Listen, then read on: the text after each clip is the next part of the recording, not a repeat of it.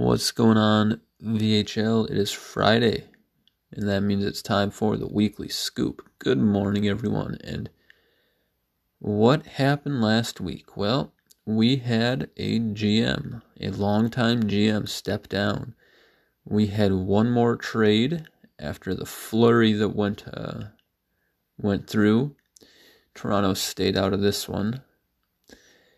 And then I've got a little bit of a, a commentary to make on the VHLM.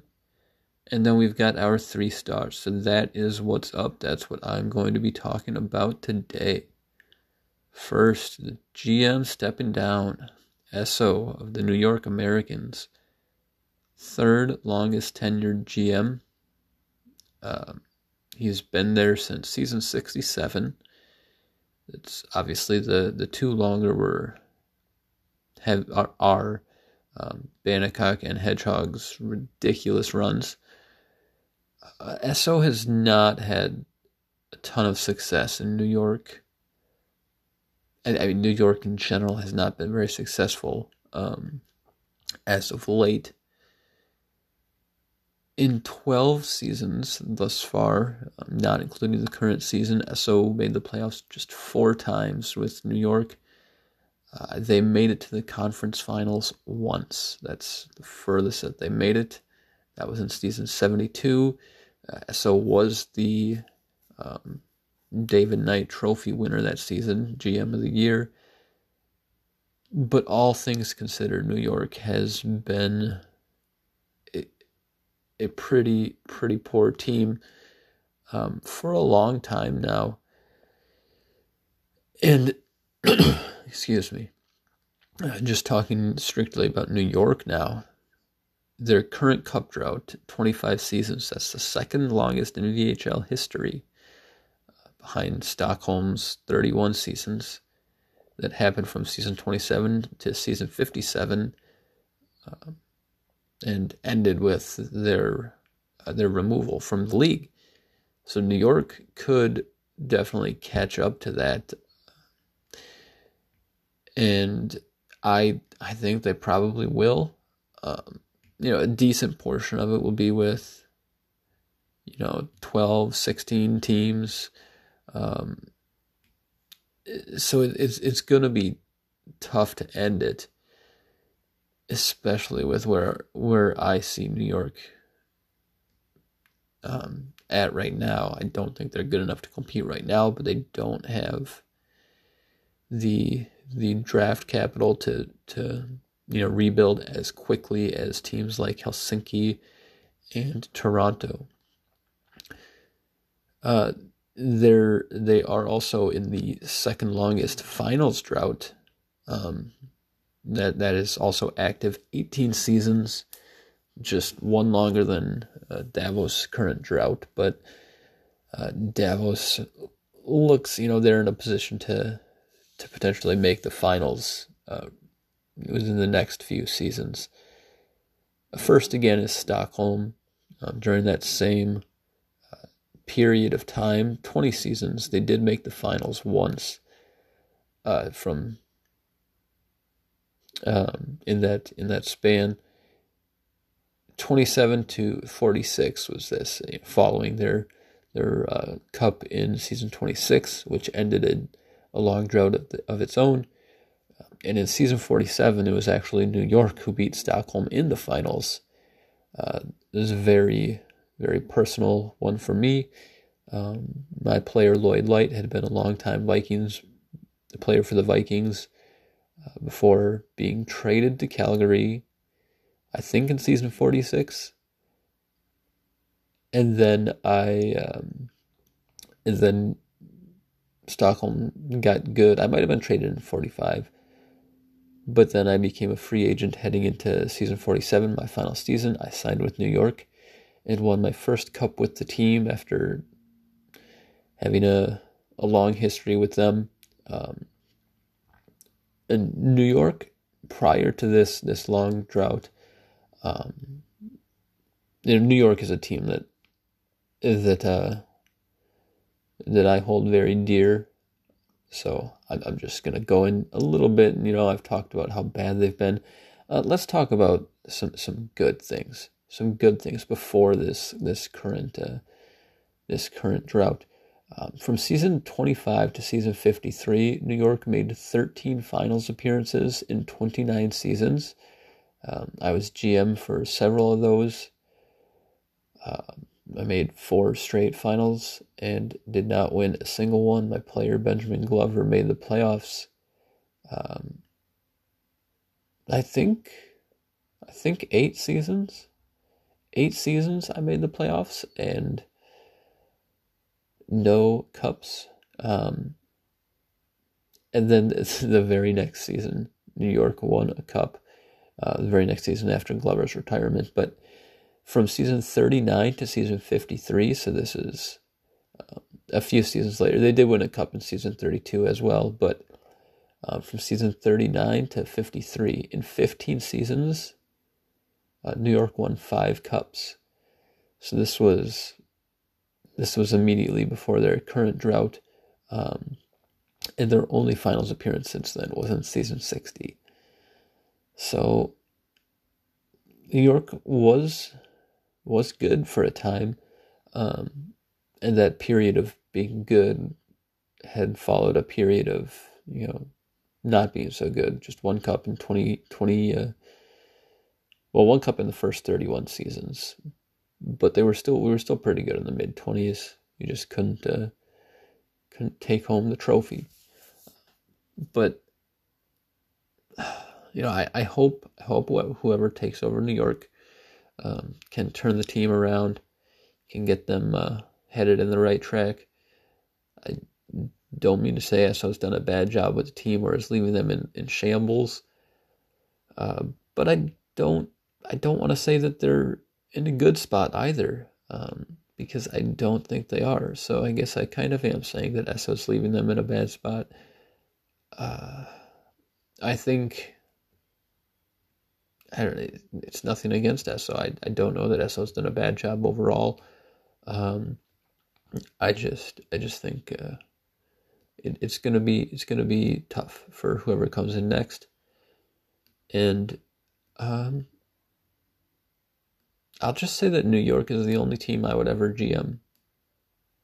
So take from that what you will. I'm I do not have intentions of applying.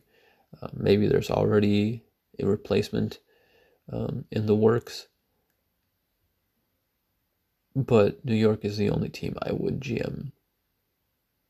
And there's an opening in New York, and I will just leave it at that. Moving on to the, the trade, it was between Riga and Seattle, and I I don't know what prompted this trade, and I don't really know what to make of it. Um, so apparently, Bana heard that Erlans Jokinen was available. Um, not sure what that means exactly. Did did uh, did J Ruutu want out? Um, I don't know. But but yeah, I guess Jokinen was available and um, and this is what happened. So going to Seattle is Erlans Jokinen, who was just selected uh, was just selected uh, fifth overall, fourth overall in fifth over sixth overall, sixth, fourth was fourth was P Pants, fifth was um, forward Los Angeles forward Williams. Sixth was Erlans Jokinen. Still, still a very solid player. Um, I guess sixth. He thinks he's going to be a solid player. He's a he's a good. He's a very very good young player. Um, they gave up Nixon Caldwell, who is currently about as good of a player, but is two seasons older, um, not earning. I mean, still still active, but not nearly as active. Uh, Prague's season 81 first round pick and Warsaw's season 81 second round pick. So, so Seattle's getting a known prospect. Um, and giving up potentially two good prospects. Um, that Prague first, you know, looking at their teams, they're getting old. Other teams in the conference are getting better. You know, that could have the makings of a mid first round pick. Um, maybe somewhere, you know, in the six to ten range. I don't know what direction Prague is going to take. Uh, same with Warsaw; they're getting older. Um, I think that second could be, you know, it's not necessarily going to be a late second. Who knows how good the season 81 draft is going to end up being, though. Uh, so, so Riga, for Riga, it seems like it's a matter of quantity. They don't actually have a ton of young um, star power in their prospects, or even in their their young players that are currently on the roster.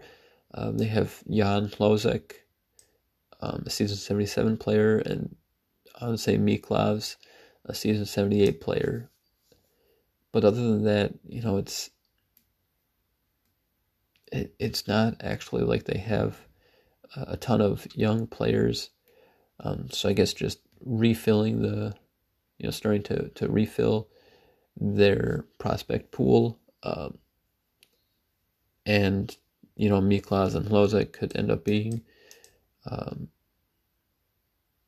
traded a few seasons down the line when their season 75 guys are all getting older. Um, depending on which direction they go, they you know, uh, if Riga makes good use of these picks, they could also have the team um, ready to compete again when Miklavs and uh, are you know still in their prime, entering their final few seasons. Um, but Riga is in a good spot right now. I, I think I think they're in a fine spot. Seattle, they're they're losing a lot of players after this season. They have six of their top players are retiring, and and three more are currently in their sixth season. So only two more left after this year. I don't think it's a bad trade for Seattle. I just don't.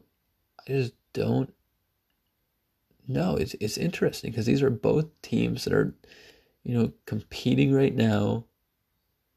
They have some old players and a little bit of young talent. So it's just interesting um, that this happened at all. Uh, Seattle's future, they've got uh, Sigurd Petrenko, MM Flex, and now um, from this draft, uh, this most recent draft, then they do have two season 81st, Seattle and Davos, and then they still have Seattle's uh, their own season 81 first. So it's not like they don't have um, the prospects and the picks, and yet they're still competing now. Uh, Banda definitely has them set up to to continue to do well. Jokinen, um, I would argue, is an improvement for the current squad over um, over uh, Caldwell. It, it's very close, but but Jokinen will probably be better um, when the playoffs come around. So so for Seattle, it, it's you know it's it's it's a minor upgrade um, for this season, and and for the next couple seasons, it'll be an even bigger upgrade. Um, so it's going to help them stay competitive in the in the current term. Um, but Jokin is still young, so they're going to be able to build um, their future core around him as well, even without the the season 81 Prague first that they just traded because they do still have picks. So um, I think it's a good trade all around. I don't know what it meant when Bana said that he heard um, Jokinen was available. Uh, maybe Ruutu wanted out. Maybe Maybe Riga has something else planned. I don't know for sure. But that's the trade. All right. Quick touching of the VHLM landscape. We got the wildly imbalanced roster sizes. I you know, I don't know, maybe maybe some of these teams they're not you know, they're filled with players that are not active, so it doesn't matter, but Houston, for a time, literally had zero players on their roster. They have two right now they recently signed, but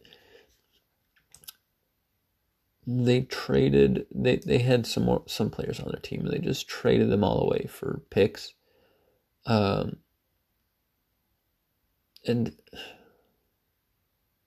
I don't necessarily think it's a good look, but at the same time, you know, maybe some guys want to play on tiny teams and some want to play on, you know, deep teams. Some want to just, you know, have the experience of being a fourth liner. Um, you know, we got something for everyone. I the rosters are just it's just I don't know. I don't know. I don't like it. I don't like it. Um and I get that okay, they're trading players, getting them to teams that are competitive because Houston wasn't competing. They were a bad team.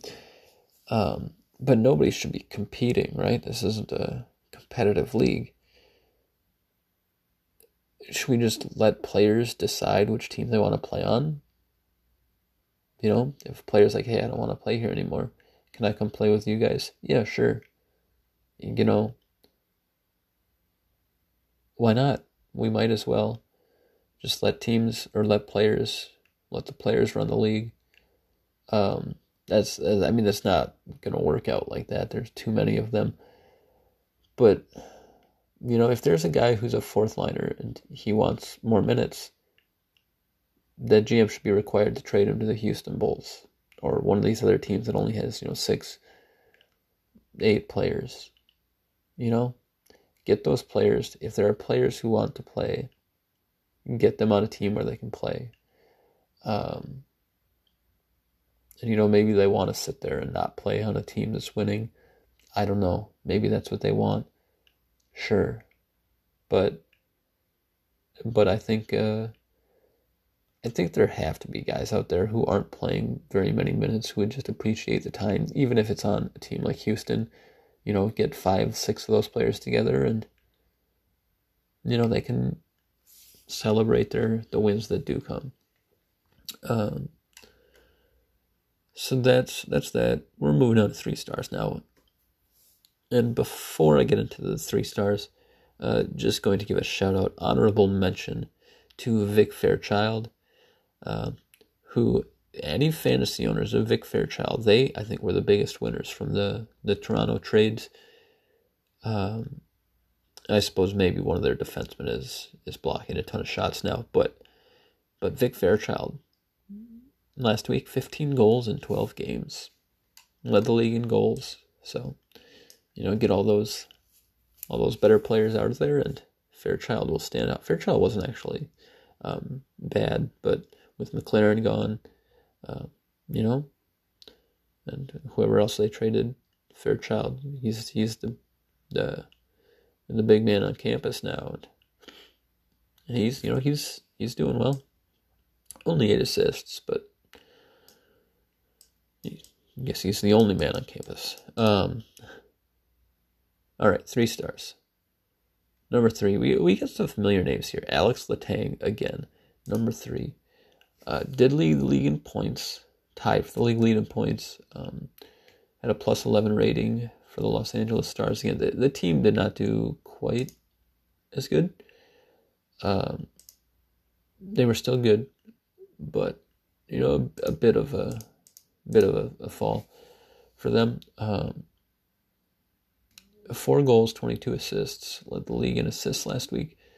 Uh, 36 hits, so he's still, you know, picking up those hits. 31 shots blocked is good for um, uh, a team like Los Angeles, where you know there's not a ton. I mean, he led his, he led his team in shots blocked, so you know he's playing good defense.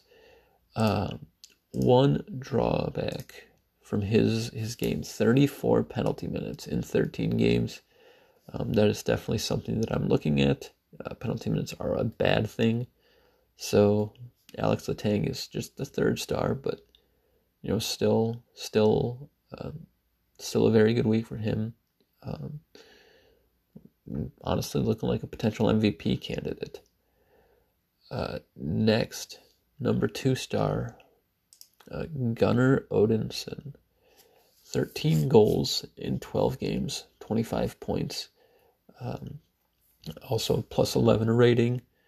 Uh, those plus 11s were tied for the league lead last week. Um, you know, he doesn't get hits, he doesn't draw a lot of penalties.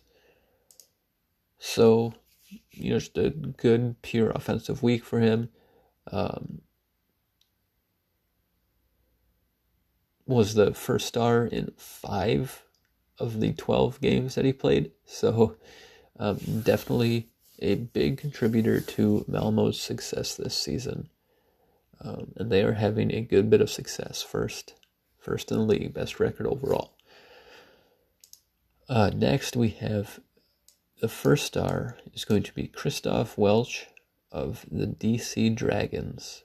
Um, the Dragons, they they rose. They they are a team on the rise. Um, they weren't the best team in the in the league. They were the best in their conference, but Warsaw had a heck of a week. But um, back to the Dragons uh, and Christoph Welch specifically, uh, defenseman for the Dragons had ten goals. Uh, I that was not the team lead, but Groovy Dude led the team. But uh, Welch also had 16 assists. Um, 26 points total. Just a, a good, good week for Welch. Um, you know, it was the first star two times, second star three times. So uh, DC, they're they're playing better than I think their team is on paper. Um, I not to say I don't think they're a playoff team, but they are one of the teams that I thought could potentially um, slip out of the playoffs. And they are proving me wrong. And New York is kind of proving me right when I said that, um, you know, maybe it wasn't the best idea to go for, you know, to trade for a season 76 player to give up two second round picks for a guy who will probably be retired before you are um, a serious competitor. Even though I, you know, I think New York looks like a fine team, it's just they're not coming together. Anyway, uh, Christoph Welch, first star for week three. Um, yeah, that is all I have for you guys today. So thanks for listening and uh, bye bye.